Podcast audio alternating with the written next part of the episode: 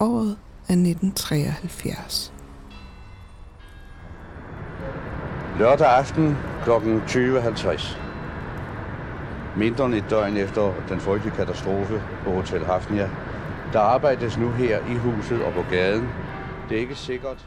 I løbet af natten til den 1. september har der været udbrudt brand i et af de mest populære hoteller ved Københavns Rådhusplads. Villassen, de har været igennem hele huset derinde. Hvordan ser det ud inde i Fra restauranten? tredje, øh, I restaurationen er der intet andet end vandskader. Fra tredje sal og op efter, der er øh, alt udbrændt. Ud af vinduerne på den tilsåede facade på hotellet hænger der sambundne laner, som gæsterne har brugt i et forsøg på at flygte fra flammernes greb. Branden bliver en af Danmarks historiens største tragedier, og i alt mister 35 mennesker livet på hotellet. Forsigtighed kan vi komme. Der er øh, lige i øjeblikket er der cirka 20 brandfolk derinde og gennemsøger stadigvæk. Vi kan stadigvæk finde øh, mennesker. Og øh, for godt en time siden fandt vi en. Og øh, vi, vi er ved med at grave, og vi er ved med at finde Det meste af hotellet brænder ned den nat. Og selve Hotel Hafnia i sig selv genopstår aldrig. Men bygningen bliver opkøbt af nabohotellet. Selvom Hotel Hafnia ikke er længere, så er der flere, der mener, at tragedien har sat sin spor i bygningen permanent, og at Hotel Hafnias historie stadig spørger på de lange hotelgange. Jeg hedder Mia, og i det her afsnit skal du med mig og Nana fra podcastet Gåsehud ind og overnat på Hotel Kong Frederik.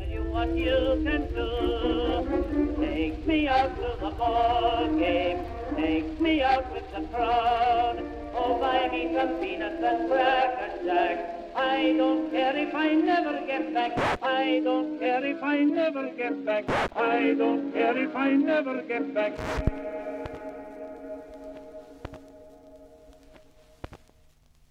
Hvis du interesserer dig for det overnaturlige, så kender du nok allerede Nannas stemme. Hun er nemlig den ene halvdel af podcastet Gåsehud. Det har jo lagt lidt i kortene, at vi selvfølgelig skulle alliere os og lave et eller andet sammen engang. Og det har vi så endelig fået tid til at gøre nu. Jeg har valgt at dele afsnittet i to. Så her i del 1, der skal du høre om vores nat på hotellet. Og i del 2 får du meget mere at høre om Nana og gåsehud. Men lad os vende tilbage til Hotel Hafnia. Okay, måske. Sådan der. Øh, kan vi bare lige uh, sige, kan du ikke lige fortælle, hvad vi lige har... Kan du ikke lige fortælle, at vi har været i 7-Eleven eller sådan noget? Jo, jeg har været i 7-Eleven og købt kaffe, fordi at... Øh, ellers- Vi er lige kommet hjem, efter at have været ude og spise og gå en aftentur i byen. Jeg har ikke fortalt Nana specielt meget om, hvilket værelse vi skulle bo på. Så vi starter natten med at kigge lidt nærmere på, hvor det er, vi skal sove. Men, Nana, jeg har jo været en lille smule øh, hemmelig med, hvad for et værelse jeg har valgt. Mm. Og det er fordi, jeg, jeg har en teori om, det måske kunne være interessant at prøve at læse det op for dig, der er sket herinde på det her værelse, som jeg har valgt. Fordi det kan jo være, at det kan trigge et eller andet. Ja, Så jeg, jeg gør det egentlig ikke for at komme til at udpensle i grimme detaljer, eller vade rundt i et eller andet, men jeg tænkte bare, at hvis vi skal lege med, med det her med det overnaturlige, at det måske kunne gøre noget mm. her i rummet, at man sådan ligesom snakkede om det herinde. Mm. Måske kan det noget. ja. Så derfor tænkte jeg, at jeg ville prøve at læse op for dig, hvad der er sket herinde. Øhm, på det værelse, jeg har valgt. Øh, jeg har brugt øh, den gamle øh, værelsesfordeling, øh, og så har jeg lagt den oven i den nye værelsesopdeling, og så har jeg så fundet ud af, at det er præcis det her værelse, vi sidder på nu. Okay, men det havde et andet nummer dengang. Ja, dengang der hed det her værelse 406, og okay. Nu er det så 423. Ja. Og det her det er fra øh, Per K's bog, der øh, handler om øh, Erik Solbakke Hansen. Og øh, lige præcis det her handler om, hvem der boede på det her værelse. Mm. I West Orange i New Jersey begraves en hel familie. Den 16. august rejser ægteparet Siegel fra New York med kurs mod Skandinavien. Sammen med deres to børn skal de på rundrejse i Norge, Sverige og Danmark. Sidste stop på deres nordiske drømmerejse er Wonderful Copenhagen, hvor de ser frem til at besøge Tivoli og derfor indlogerer sig på Hotel Hafnia. Flybilletter med afgang tilbage til USA 1. september 1973 ligger klar på værelse 406 på Hotel Hafnia, hvor de skal tilbringe ferien sidste nat.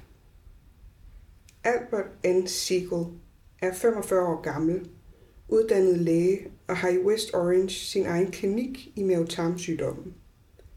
Han er ivrig tennisspiller, et humoristisk menneske, der sætter pris på at fremvise en af områdets fineste haver.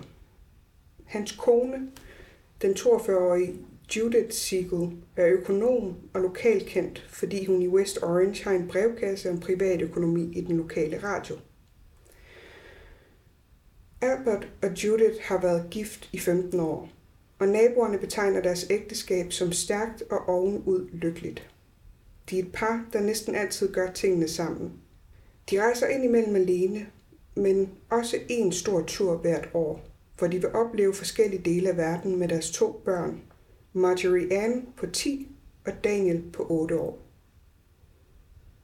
Da branden tager fat, bliver familien fanget af flammer fra begge sider og kan derfor ikke forlade værelset.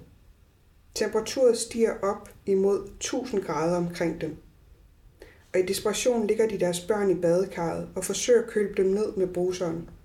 Men ilden får så meget fat, at den bryder igennem både vægge og loft. Og i karret lægger Judith sig over børnene, og med sin krop som et sidste skjold forsøger Albert at skærme sin familie mod flammerne. Brandfolkene finder senere de forkullede lig på badeværelset under det sammenstyrtede loft. Familien Siegels skæbne er en af de tragiske historier, der er med til at tegne det fulde billede af den grusomme nat på Hotel Hafnia. De begraves sammen på den lokale kirkegård i West Orange, og historien om deres skæbne rammer blandt andet spalterne i New York Times. Mm-hmm. Okay. Så Mm. det, det er dem, der boede inde på det her værelse. Mm. Og dengang, der var badeværelset lige herom bagved dig. Øhm, Så ikke der, hvor det er nu. det er tegnet som at være her i, Okay. i den her afdeling. Ja, okay. Så ja. Det er i alle, altså i al den research, jeg har lavet om Hotel Hafnia, så en af de mest kendte spøgelseshistorier herfra, er, at man kan høre gråd fra badeværelset. Fra det værelse, hvor at en familie er brændt ihjel Oh. inde i, i badekarret. Ja. Øh, men jeg har aldrig kunne finde ud af, hvilket værelse det var. Men det har jeg så fundet ud af nu, mm. og det er derfor, jeg har booket det her værelse. Det er ikke fordi, at historien er virkelig grusom og alt mm-hmm. det her, men det er fordi, at den historie, som alle, der har arbejdet her, fortæller, er, at man kan høre gråd fra værelset på det værelse. Og nu har jeg fundet ud af, hvor det er, så Ja. derfor har jeg booket det her. Puha. Ja. Øh, ja, så er vi der, hvor jeg næsten håber, at vi ikke kommer til at opleve noget, fordi at børnegråd, eller gråd i det hele taget, er, ja, det er virkelig uhyggeligt, og især sådan i den tragiske setting. Jeg føler, at jeg har hørt, altså nu har jeg også selvfølgelig hørt øh, rigtig meget om alt det, der er sket her. Ja, så jeg føler også, at jeg har hørt historien det er muligt, at der også har været andre familier, hvor at de har gjort noget lignende, lagt børnene i badegardet og lagt sig selv over dem. Øh, men jeg føler, at jeg har hørt historien før. Det, det, det, det den eneste, det er den her, det er den familie, der bliver refereret til. Ja. Øhm, og på billederne kan man se, øh, hvordan at væggen sådan ligesom er røget ind over. Mm. Øh, og der er faktisk, øh, lige præcis det her sted er så, øh, så, så gennembrændt, at, at loftet er væk. Ja. Øh, det er simpelthen fuldkommen, øh, fuldkommen brændt i stykker. Altså. Ja. Øh, men man finder alle deres lig der i badekarret. Øh, Sådan. hvor forældrene har prøvet at beskytte børnene med deres krop. Ja. Øhm, der er flere historier her om børn, men, men, øh, men det er, der, der er to drenge, og det er faktisk også øh, amerikanere. Øhm, der er to drenge, der er på sit eget værelse, og forældrene på et år for. Øhm, og drengene overlever desværre ikke. Mm. Øhm, det gør forældrene. Ej. Ja. Så og det er dem, som man refererer til, når man kalder det de amerikanske drenge. Mm. Der er sådan, øh, det, det, det, hvis man læser om det, så bliver der tit ref- refereret til de amerikanske drenge, men det er så øh, en etage nedenunder. Okay. Men øh, det er i hvert fald det her værelse, som er det, som alle egentlig refererer til. Og vi har aldrig sovet her, fordi jeg ikke vidste, hvor det var henne. Mm-mm. Men nu har jeg fået fat i de gamle plantegninger, så kunne jeg jo så rent Ja. faktisk lokalisere værelset. Ja. Øhm, så jeg var interesseret i at prøve at sove her, så tænkte jeg, det kunne måske kunne et eller andet at prøve at, at, at snakke om dem. Mm. Det var de mennesker, der var, ikke? Jo. Også når man kan vide så meget om det, fordi Per han har, har, øh, har researchet rundt, ikke? Ja. så man ved, hvem de var. Og at Ja. det ikke bare var... Jeg tror, altså, når man hører, at 35 mennesker er døde, så, så bliver det lidt upersonligt på en eller anden måde. Ja, det er jo uoverskueligt mange mennesker, rent Ja. faktisk jo. Ja. Også selvom det ikke er mere i gåseøjne Mm. end 35, end ligesom hvis man tænker på en krig, men, men det er stadigvæk 35 ukendte mennesker, hvor her der er det jo det er en familie, der havde et liv og havde Ja. venner og skuldting og Ja. havde planer og alt muligt. Altså. Og det mest absurde er jo, at det her det er deres, altså det er deres sidste stop på deres ferie, og mm. De skulle rejse om morgenen. Det var øh, natten, hvor det blev den 1. oktober, at ja. Det her skete. Så de skulle rejse den morgen, Ja. højst sandsynligvis nogle timer efter. Branden her, den bryder jo ud om, omkring klokken to. Ja, og det er næsten årsdag, faktisk. Ja. Sådan lige ni dage til. Ja. Ja, det er formodentlig været det samme vejr. Ja.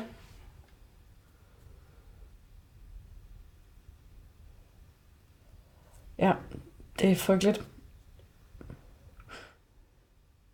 nu har jeg fortalt dig alt det her. Og hos os har vi jo en skala, der går fra 1 til 10.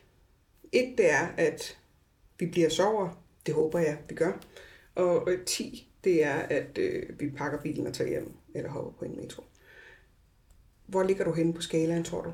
PT er stadig på et. Øhm, men jeg vil sige, det er også fordi, at jeg ikke har sådan mærket nogen dårlig stemning herinde endnu. Øh, der, altså, der har været de der små ting med, at lyset har blinket nogle gange. Og så var der lige sådan, det føltes som om, jeg fik et puff i hovedet, da jeg sad og lænede hovedet op af sengegader, mens vi så og snakkede på et tidspunkt. Øhm, men altså, igen, ting, der snilt kan forklares. Gamle elinstallationer og øh, en nabo inde på værelset ved siden af, der er kommet til at dumpe noget ind i væggen, eller hvad ved jeg. Altså, så jeg føler ikke, at der er noget sådan dårlig stemning, der gør mig bange her. Nej. Nej, men jeg tror, altså jeg vil sige, at jeg har aldrig haft indtrykket af, at der er dårlig stemning her. Nej. Men det kan være tungt. Ja, ja, Øh, tung, tung stemning. Altså, ja. Øh, det, Nej, jeg ikke sige. ondt. Nej. Nej. Men jeg tænker også, at, at sådan en tung, trist stemning kan være uhyggelig nok Ja, i sig selv. det vil jeg sige. Altså, jeg vil sige, det der var meget... Første gang, jeg var her, der havde vi jo tre dage. Og de første to dage gik Silla og jeg rundt på gangene hver aften øh, og nat, uden at være noget som helst. Det var så fint og stille og roligt og behageligt. Og så den tredje dag, der skulle vi... Vi havde endda været ude og hygge os. Vi havde været i Bremen, og se øh, noget troldespejlet, øh, snakke fedt. oh, om gyserfilm, og, øh, og bare gå ud og hygge os, og så kommer vi tilbage på hotellet. Og så kan jeg ikke forklare dig det, men vi var paniske, bare jeg går rundt på gangen. Stemningen mm. var helt anderledes. Den var så, så tung, Mm. og øh, ikke sådan... Den, jeg tror ikke, der, jeg tror ikke, jeg kan sætte et humør på den, men den var bare altså skrækindjagende. Mm. Vi var panisk bange for at gå rundt på de her gange, som ikke kan, du kan ikke slukke lyset her. Nej. Det er jo automatisk. Så det er bare tændt. Der er ikke noget, der sådan er uhyggeligt på den måde i det. Nej. Men det var så anderledes. Det havde ændret sig så drastisk, og det var os begge to, der følte det for det sekund, vi åbnede døren ind til gangene. Mm. Og især på tredje sal. Der var det ligesom om, at man kunne skære stemningen ud i luft. Altså det var sådan helt, det var så tungt, mm. så voldsomt at sidde i. Ja. Jeg kan, altså, jeg kan forestille mig det. Jeg har kun prøvet, det, prøvet noget lignende en gang før, og det var øh, det er efterhånden to år siden, øh, hvor jeg var med Danica i Gammelmølle ude på Christianshavn, øh, som...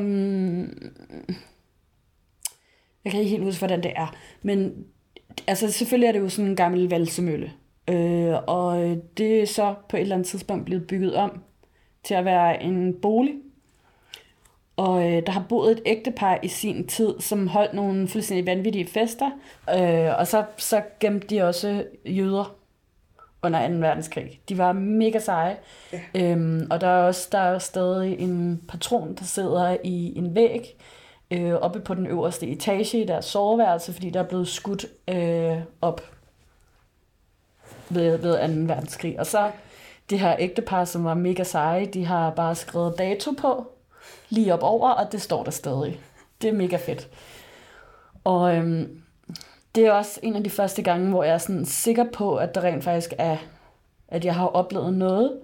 Øh, fordi der var den her dør på første salen, en altandør, øh, hvor at, at den var øh, sat på klem med en kasse.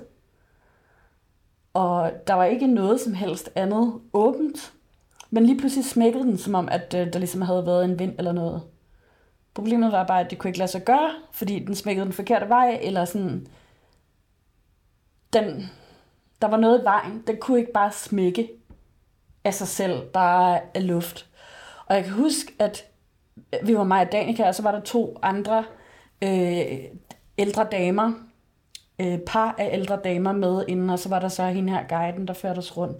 Og at vi alle sammen bare sendte hinanden sådan blik. Der var ikke nogen, der påtalte det, men vi, vi snakkede med øjnene med hinanden alle sammen sådan, okay, så du det? Ja, det så jeg godt.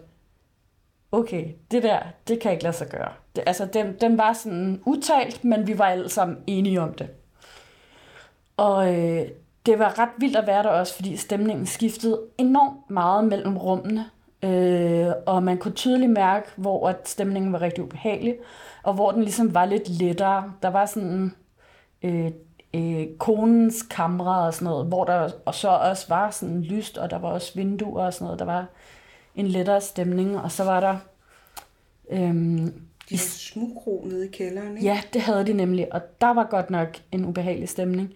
Men der har de jo så blandt andet også haft øh, huset de her jøder, så der har, der har jo også været enormt meget energi dernede, enormt meget angst og sådan noget, der har fyldt dernede for de mennesker. Så, så der, det var ret... Har du været der? Nej, Nej. nej, jeg har bare det, jeg har øh, snakket med dem, øh, selvfølgelig om at komme ud og optage dig.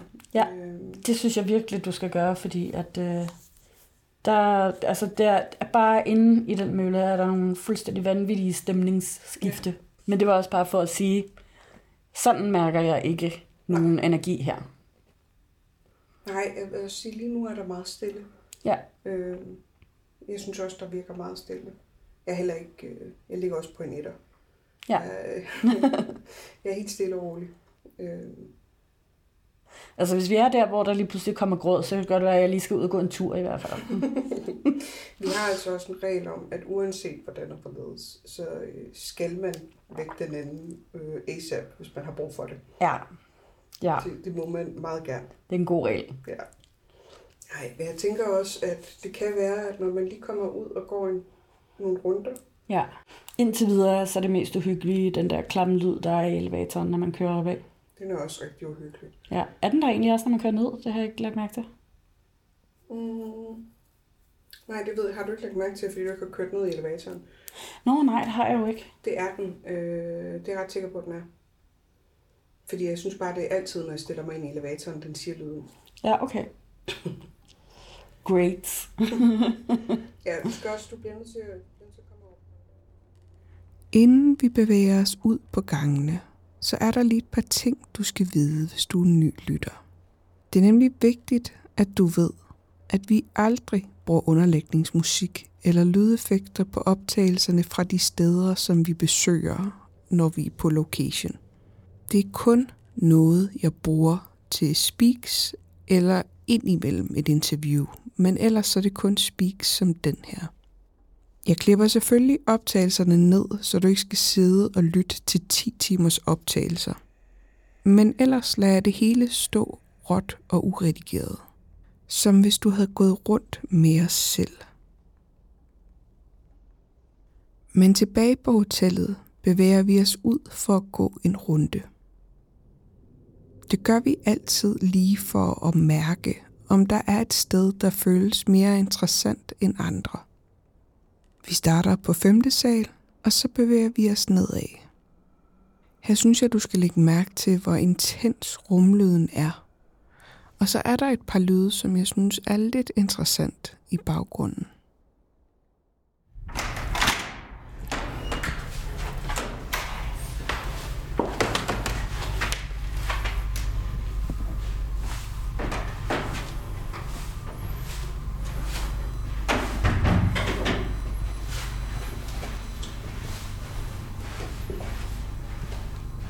Hernede er den store hotel Kong Frederik Suite.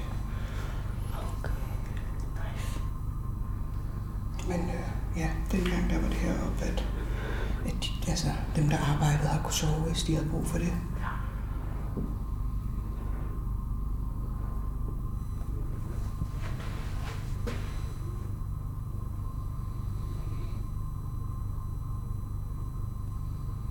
Jeg kan jo hente og slå her på.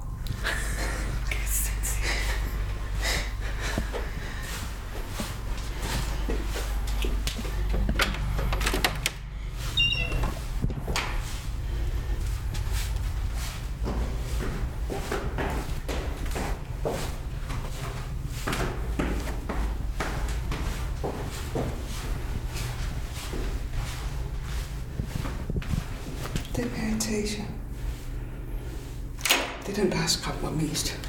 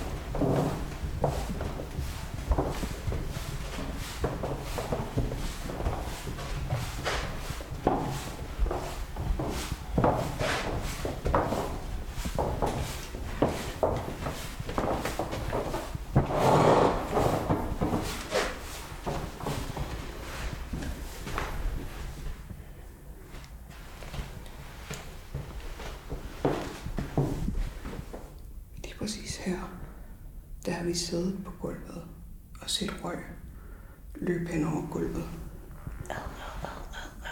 Og det varede så lang tid, at vi kunne sidde og snakke om det, imens det skete. Og vi så det begge to. Det var helt fint, ligesom mosekronebryg, der bare lige bevæger sig et, et centimeter eller to over. Helt fint. Jeg har aldrig set noget på den måde før. Der er også både koldt her. Ja.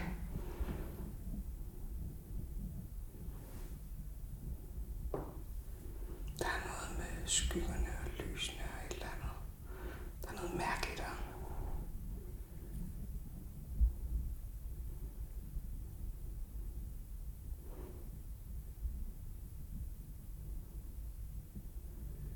Ja, det er lidt som om det er levende. Altså, Ja.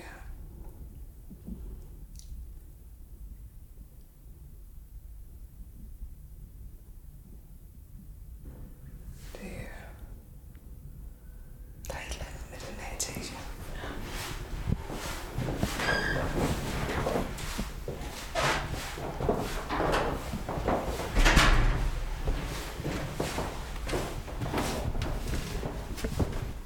Men på trods af, at, at, at øh, alle, der var her på første etage, kom ud.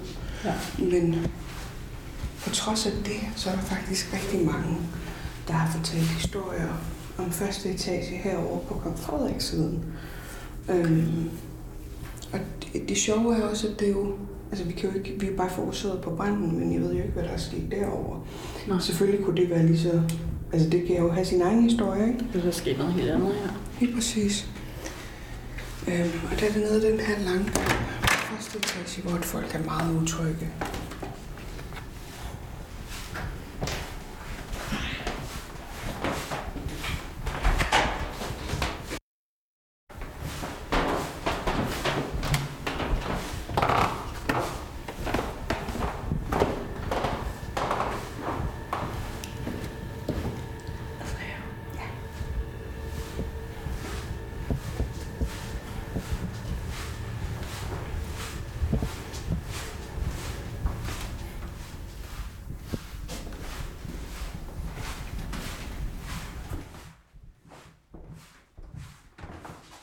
Vi bevæger os langsomt ned af de knirkende gulve hen i den afdeling, der altid har været Hotel Kong Frederik. Det er nogle meget lange, smalle gange, og der er kun værelser på den ene side. Og så har den nogle meget markante 90 graders sving. Så når du bevæger dig rundt, kan du ikke se, hvad der gemmer sig om hjørnet.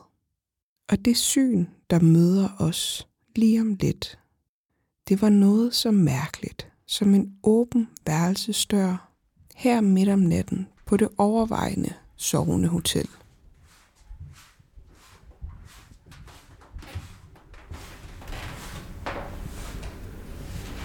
Der er også bare en ting, det er bare pisse uhyggeligt med så skarpe. Altså, Ja. fordi man ikke ved, om der står nogen rundt om hjørnet. Ja, det, det, det er rigtigt.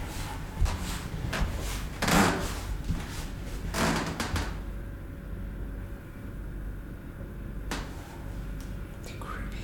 Det er sygt fucking creepy, det der. Det er til en trappe. Nej. Er det til et værelse?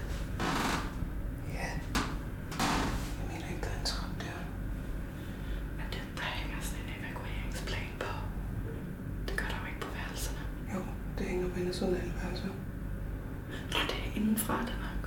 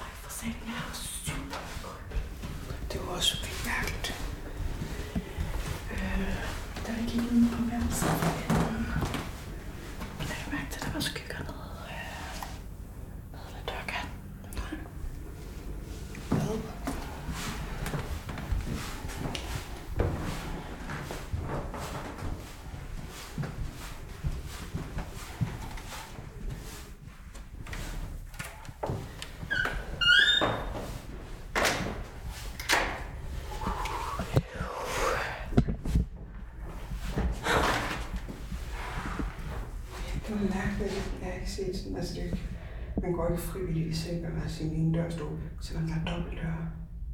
Nej, Vildt mærkeligt. det er vildt mærkeligt.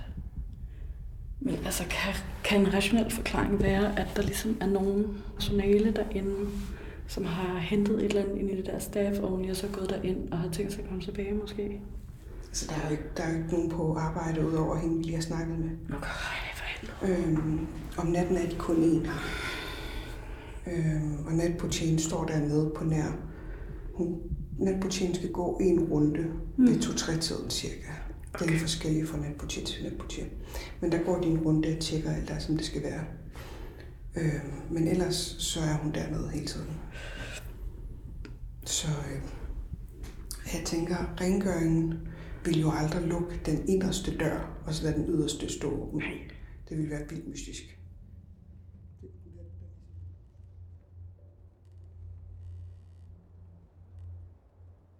Men på trods af, at den her side ikke har noget med branden at gøre, så har den alligevel sin egen besynderlige spøgelseshistorie tilknyttet. Blandt andet er der historien om en japansk turist, der en nat var gået i receptionen for at fortælle om det spøgelse, han havde mødt på gangen. Den japanske mand havde været på vej ned mod sit værelse en aften, da han ser en mystisk mand stående helt alene på gangen. Han havde opført sig besynderligt, og da den japanske mand havde spurgt ind til hans besøg, svarede han, at han havde været der i flere årtier. Nana og jeg vender tilbage til værelset, og her er vi måske ikke helt alene længere.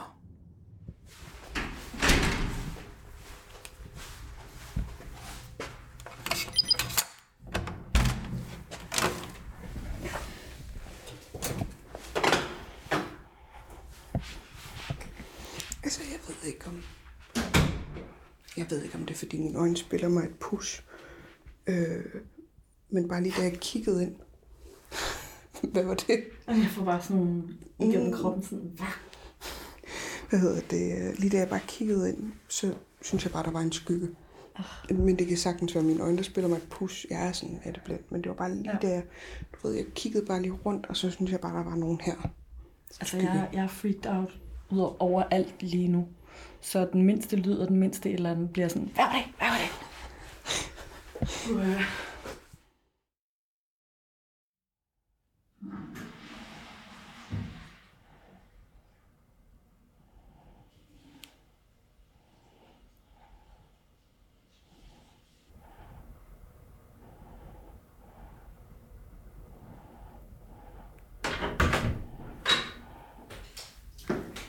Du noget lige før. Øh, vidderligt, lige da jeg var gået i gang med at tisse, så hørte jeg noget, der lød sådan her. Det hørte jeg ikke. Altså, hvor lød det, som om det kom fra? den vej, tror jeg. Det kom ikke udefra. Øh, fordi det ville jeg jo have hørt, hvis det kom, du ved, hvis det var noget, der gik igennem atriummet. Det var ikke noget, der kom herudfra. Jeg tænker, jeg ville kunne have hørt det bedre end dig. Ja. Øh, fordi toilettet er ligesom det, der er fjernest. ikke? Men det lød ikke, som om det kom inden fra dig. Mm. Nej. Det kunne selvfølgelig også godt have kommet ovenfra eller nedenfra, vel? I don't know. Det vil, altså, der, der er lyt her, men, men ud til. Altså, det er væggene, der er isoleret dårligt. Ja. Det er ligesom om, at mellemlagene, de er ret... Øh, Det er okay. Jeg har i hvert fald aldrig oplevet, at vi har sådan fået støj med derfra. Det er fra de andre værelser mest, og så fra atriummet. Ikke? Men der kom 100% ikke noget derudfra, for det havde bidt mærke i med det samme. Er der værelse der? Nej.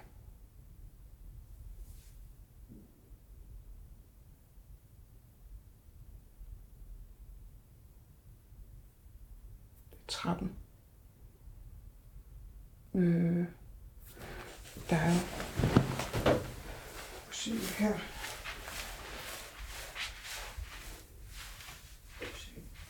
Vi er her, ikke? Så er trappen der. Ja. Men der kom heller ikke, hvis det kom fra trappen, vinduerne står åbne, det havde jeg kunne høre. Ja. Okay, fedt. Den var bare til dig, tror jeg. Den var bare til mig, ja.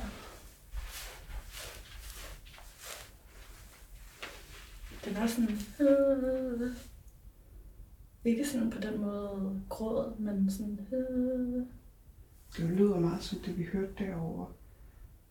Øh, sådan en nøn, altså du ved sådan en, Okay, ja. en lyd. Men den hørte vi jo så bare over på en anden gang. Okay, jamen... Um, Den gik ud til dig. yes, fedt.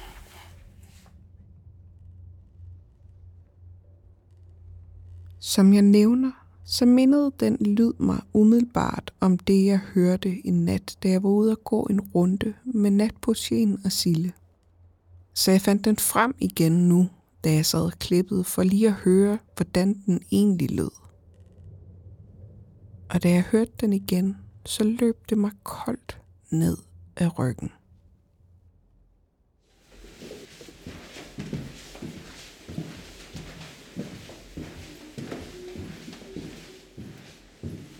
You? No. What was? You heard something like woo. Yeah. It wasn't me. There's no one here? Uh, no. Lad os lige tage den igen. Og så skal du lige huske på, at det her det er optaget klokken 2 om natten. Og natportien dobbelttjekkede. Og der var ikke nogen på hele den afdeling af hotellet, hvor vi befandt os, da vi optog lyden.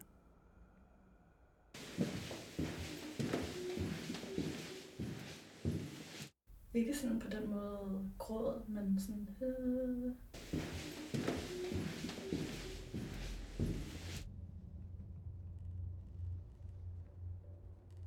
Vi beslutter os for at slutte natten af på de kolde fliser ude på toiletgulvet. Lige ved siden af badekarret, der umiddelbart stadigvæk står det samme sted, som det gjorde dengang ifølge plantegningen.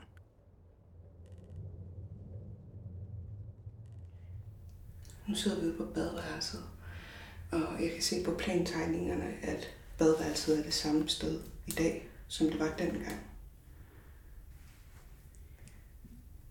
Så vi sidder faktisk lige midt i det hele. Hvor, øh, hvor er du på skalaen nu? Øh. Mm. Det ved jeg ikke, sådan tre-fire stykker. Hvad du? Stille og roligt. Ja. Altså, altså måske er jeg også lidt mindre, men det er sådan vidderligt, hvor jeg kan gå fra 0 til 100. Ja, jamen, det, er, det er også forventningen, der er værst, ikke? Jo. Men øh, jeg tænker, at nu er det et af de her få tilfælde, hvor vi kender de præcise navne på dem, der er omkommet lige her. Jeg bliver simpelthen nødt til at rykke tættere på dig. Også fordi jeg sidder lige oppe på badekar. Jeg tror stadig, at vi foretrækker badekarret over at sidde oppe på toilettet. Nej, nej, ikke mig. Men altså, vi kender jo navnene på dem. Så jeg tænker, at vi skal prøve at spørge, om de er her. Og nu er det jo amerikanere. Normalt spørger vi jo på dansk. Nu er det ikke for at piske en stemning op, ikke? Men jeg synes, jeg fik et koldt vindpust på armen. Mm, Ikke et pust, men bare ligesom kold luft. Strejf, ja. Ja, strejf. Strejf er et godt ord. Øhm, men ja, jeg tænker, at vi skal prøve at spørge, og det kan vi øh, et forsøg at gøre det på engelsk. Ikke? Ja. Øhm, øh, er det okay at spørge? Ja. Okay. If there is anybody here who would like to make themselves known to us, can you make a sound that we can hear?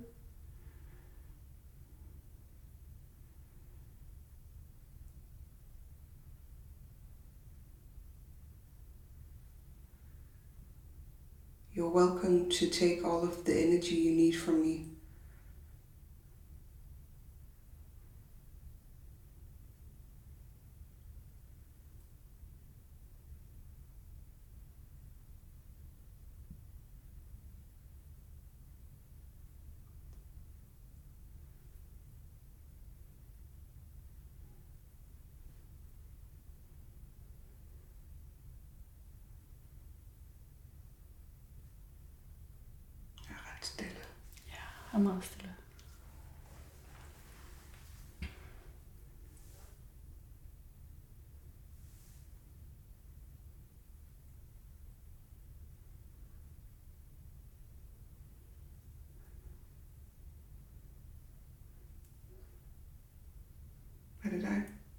Der var hvad?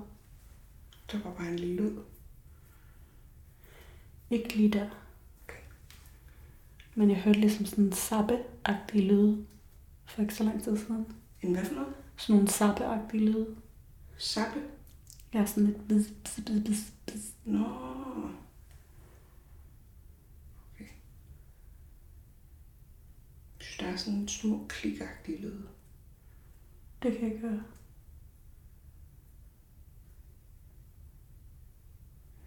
Prøver lige at spørge på dansk også. Mm.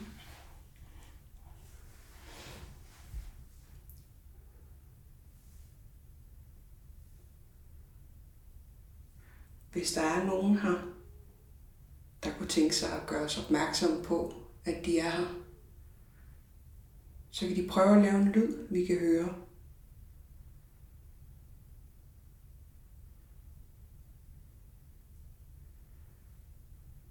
Vi vil dem ikke noget ondt. Vi vil bare gerne vide, om de er her.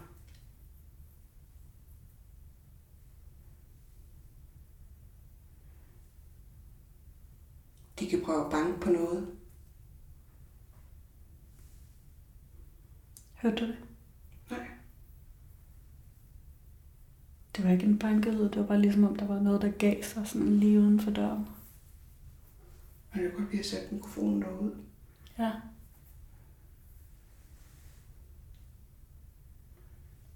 Hvis det var dem, så prøv at gøre det igen.